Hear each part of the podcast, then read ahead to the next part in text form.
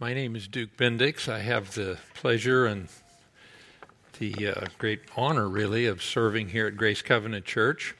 Tonight, uh, we're going to continue talking about Advent. I'm going to probably give a little bit of a different angle on the subject. I want to talk as just unpack for the next few moments what it means or what I understand it to mean and what I want to commend to you to consider of what it is to be an Advent people.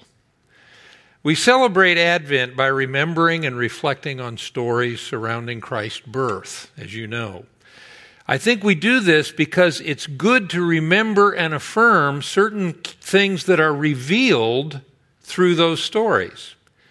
Jesus' birth is the revelation of his incarnation, that he's both God and man. A mystery, but it's true. God's love for the whole earth is revealed through the interesting story of the, of the Magi following the star to Bethlehem. God loves the Jew, he loves the Gentile. God's sovereignty is revealed in the working out of his purposes. His, the miraculous conceptions of John the Baptist and, of course, Jesus himself. The one that amazes me the most that declares God's sovereignty is the star over Bethlehem. I don't know when that star appeared, but it could have been millions of years. Light coming across the universe to intersect at just the right time to declare something that was going on in the earth that was according to his purpose. Jesus' birth was the fulfillment of God's promises, declared, pro- prophesied, and affirmed by Simeon and Anna in the temple. Supernatural reality is revealed through the stories of Advent, particularly the virgin birth, of course, but my favorite is the angels coming to the shepherds. The interface of supernatural and natural, something that we aren't ever to take for granted, and yet here it is put before us in the stories that we tell at Christmas time. And of course, there's also uh, the great reality of struggle battle, warfare that surrounds the unfolding of God's saving purpose in the earth. And this is revealed and shown to us in a terrible way, a dramatic way, with the murder of the children in Bethlehem at the hands of Herod's soldiers. We have this warfare that's going on, and yet uh, these stories reflect something of the, the revelation of God's great purpose. And of course, the story of Christmas is simply the prelude to the life and death of Jesus himself, the Son of Man. The writer of Hebrews uh, puts in Jesus' mouth the words of the psalmist in the 40th Psalm A body you have prepared for me. And Jesus came to inhabit and to be a man. For it was in his coming that grace was revealed, flowing down from Calvary's cross. Propitiation that funny word that we really don't have that much familiarity, but it speaks of the anger and wrath of God being put on his Son rather than upon us, of uh, our redemption, of being brought out from the and emancipated from the slavery that we have to sin. Justification, our peace with God. Reconciliation, a relationship with our Creator restored and adoption, that relationship now entered into and realized. This season of Advent celebrates the birth of Christ and it anticipates, it lays the tracks for his sacrificial death. From infant in the manger to the Lamb of Atonement. From the womb of his mother, his human mother, to the tomb of a rich man.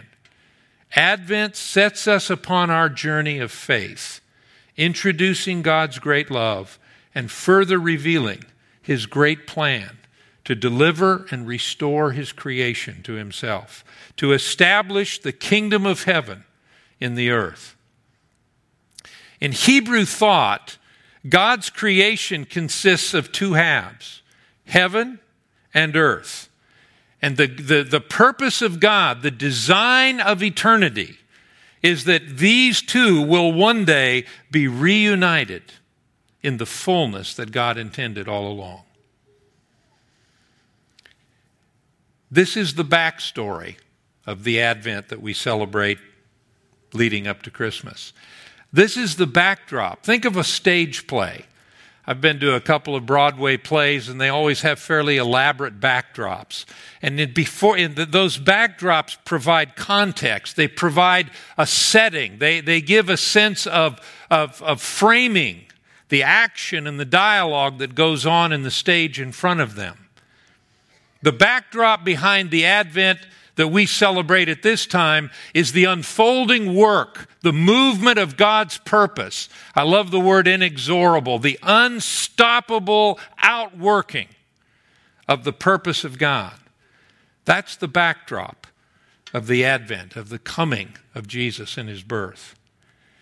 Given the reality of this great outworking, this great unfolding of the purpose of God, this great coming forth of the reality of the kingdom and the consummation of that, I believe it's, it uh, uh, would be helpful for us to understand ourselves more deeply in the term of what I call Advent people. Advent simply means coming or appearing. Biblically, God's people are a people of his coming, continually looking for, continually anticipating the further outworking of that purpose, the further coming forth of God.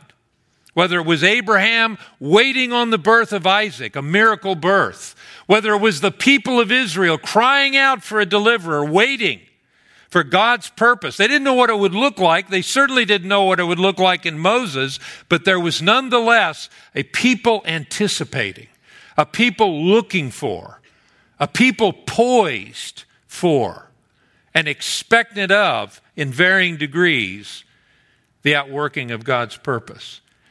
Rather than simply celebrating Advent in this season, I believe we would do well to consider what it means for us to be people of Advent or an Advent people.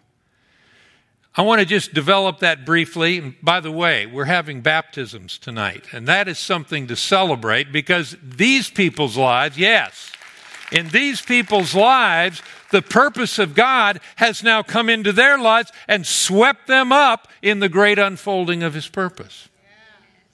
They're entering into that in a more formal way. And I'll talk a little bit more or touch on that maybe a little more uh, very briefly here in just a few moments.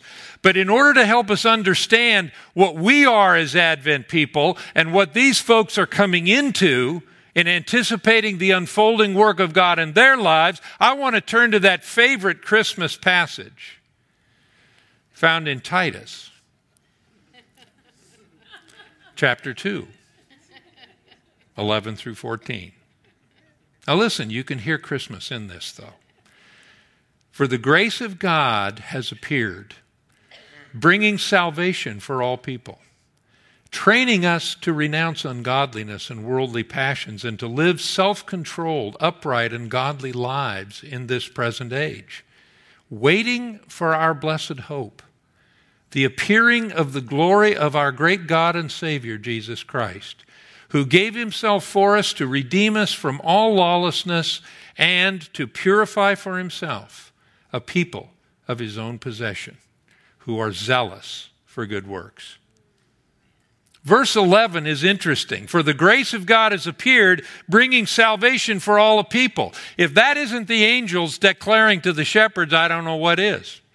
Declaring joy to the world Salvation has come. With the birth of Jesus, with his life, with his crucifixion, we have the appearing of God's grace into the earth, bringing salvation for whomsoever would receive it. For whomsoever would believe. If you're here tonight and the things that we're touching on and talking about are new or, or unfamiliar to you, it may be that God is wanting you to make a, a decision to come and step into the reality of His purpose being unfolded in your life. Because that salvation, as it says here, is for all people.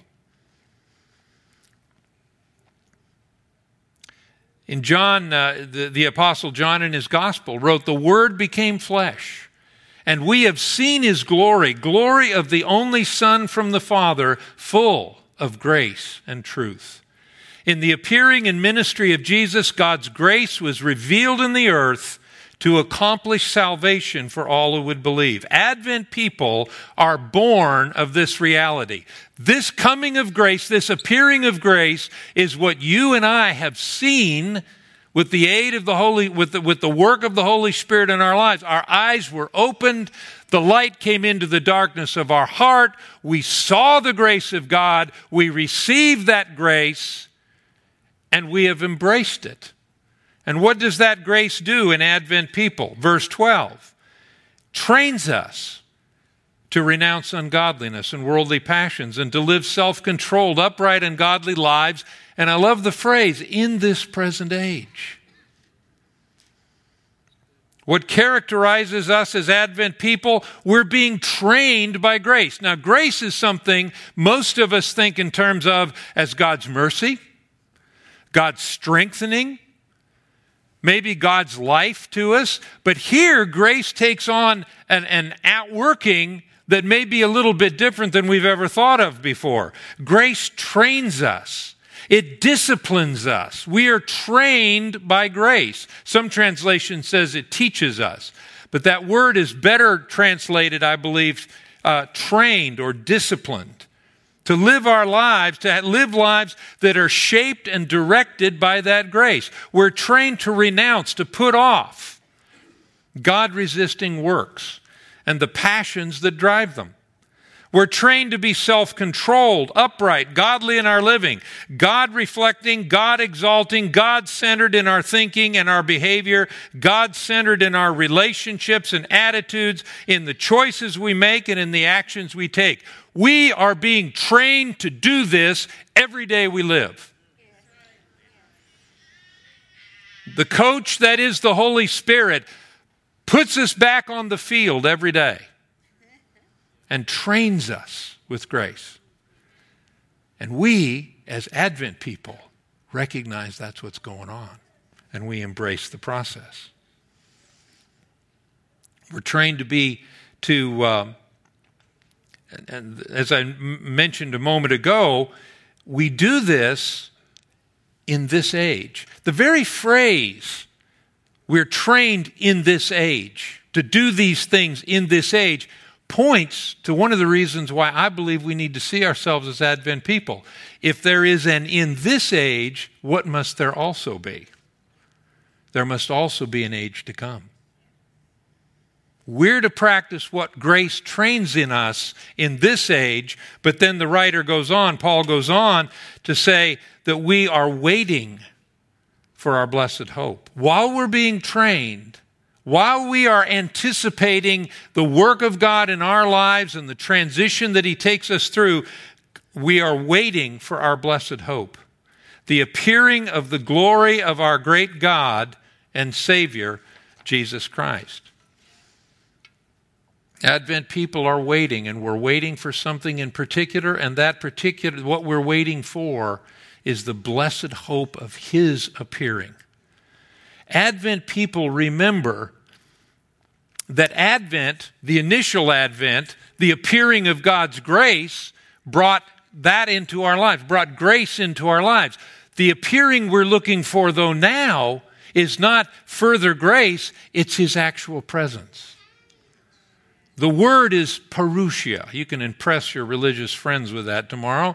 I'm, I'm looking forward to the parousia. Um, what it means is simply the presence. That the blessed hope is the coming of the presence of our King and our Savior, Jesus Christ. The consummation of all that God intends, the completion of His grand design, will shine forth when Jesus Christ comes in person. With this second appearance, there is the resolution of every problem. Every tear is wiped away. Everything lost is restored. Every hope and deepest longing is realized. And it's not that God's going to come and put an arm around your shoulder and, and do something that's going to make you feel all fulfilled. You and I, as Advent people, will sit and look at the fulfillment of what we've known only as backdrop when it's complete, and we will see it as being thoroughly, wholly, from top to bottom, from side to side, in every way, complete and the way it should be. And there will be deep satisfaction and deep peace and deep joy and deep fulfillment because we will be uh, have we will have been and we will be a part of that. Heaven and earth will be restored as they were originally intended. What has been backdrop will come to the front of the stage gloriously fulfilled, magnified in the praises of a host of Advent people who have looked for, lived for, and died for that day. Paul writes, Then comes the end. When he delivers the kingdom of God the, to the Father after destroying every rule and every authority and power. Because we live with such hope, Advent people understand the danger and the deception of being self absorbed, of being enticed into measuring life in terms of our own well being and our own satisfaction. We, we, we know that to be something to be, to be regarded with, with uh, to, to be resisted and overcome because he who gave himself for us, verse 14, did so to redeem us from all lawlessness and to purify for himself a people of his own possession who are zealous for good works. He redeemed us from lawlessness. John defines lawlessness as sin, not just the actions or the doing of a sin here or there, but the thing of being a law unto yourself, where what you want, what you do, what you think, what I want, what I do, what I think is what it's got to be. That is the essence of sin. And that's what God, what Jesus Christ came to redeem us from, to, to bring us out from bondage to that. He came and he, to purify for himself a people, a people free from admixture, from that which dilutes and pollutes. Not simply to be good. Jesus isn't just doesn't want to have good people, people who don't do bad things, but rather he wants us to be unentangled. He's come to purify for himself an unentangled, undeter- undeterred people who live their lives to show forth God's great kingdom. We live now in the presence of the backdrop I've described, and through our lives, that glory is manifested. Not only through our lives individually, but through our lives collectively as we were singing tonight, there is a power in what we do together. That's what it is to be the body of Christ. Think about that. And we together, as Advent people, are anticipating a fuller, richer, greater realization of that kingdom coming forth through our lives individually, through our marriages, through our families, through our fellowship, through the way that we conduct ourselves, because Jesus Christ has purified for himself a people, and he's done so because he intends those people to be his own possession. We're heirs, heirs with Jesus Christ. That puts us in a, in a unique category. Not everybody is an heir to what my family were heirs of. Same applies to you. But together, Jesus has, has, has redeemed us that we might be a people of his own possession. Those who are exclusively and uniquely Christ's, enriched and made significant because of this. We're distinct and set apart. We are to be distinct and set apart in the world, in the present age. We are made to be a people of Christ's own possession, a people zealous for good works. Uh, one scholar defines zealous as being, uh, used the phrase, uncompromising partisans. In other words, people determined to a cause and they will give, they will pay any price and do anything to see that cause brought about. We might think of it in terms, at least me from the Vietnam generation, guerrilla warfare. We are guerrilla warriors, but we're guerrilla warriors whose mission is to bring God's goodness and blessing into the world. People given over entirely to God, living for Him, desiring His purpose above all. In this sense, Advent people are people possessed by God in such a way that pleasing Him and showing forth the immeasurable goodness of His nature to all the earth is their number one priority. It is by good works that the grace that brings salvation for all people is to be made known. It's not just through our proclamation, it's rather through our demonstration. It's through our service, our sacrifice. It's through how we love one another. These are the good works that display and manifest the, the, the, the coming, the advent of the parousia, of the advent of the fulfillment of the kingdom of God in the earth. So let's be the kind of people who make Advent more than a season in the year. Let the coming of the Lord inform and pervade every part of our lives and our living. Amen? Let me pray with you now. If you're here tonight and this is very alien or doesn't, doesn't resonate, there, there's a passage in Hebrews that talks about we have tasted, those of us who are Advent people have tasted of the power of the age to come. We live in that, we live drawing from that reality. If you're here tonight and that is not something that is a reality in your life by faith, by experience, and you need to open yourself up to that. When baptisms are over, let me encourage you to come down and find somebody who can just pray with you and ask and ask the Lord to minister his life to you. But I want to pray for you right now. Join me in prayer, and then Pastor Donnell will come and lead, lead us into baptisms. Lord God, I pray that what has been described here tonight would begin to trickle down into our hearts, into our understanding, into our spirit, and that you would be glorified. Now, Father, I pray that for anyone here to who this is this is new news, this is a new angle that they're not at all familiar with, you would draw them and speak to them. Let me just ask, is anybody here that fits into that category? Raise your hand. Okay? Lord, I pray for these Advent people, these people who have been born with the appearing from the appearing of your grace, your coming, Lord Jesus, as a child, as a man, teaching, manifesting, as a Savior dying.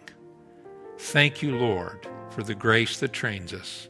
May we live fully in cooperation and in affirmation and in the firm embrace of that grace in all that we do. Amen. Amen.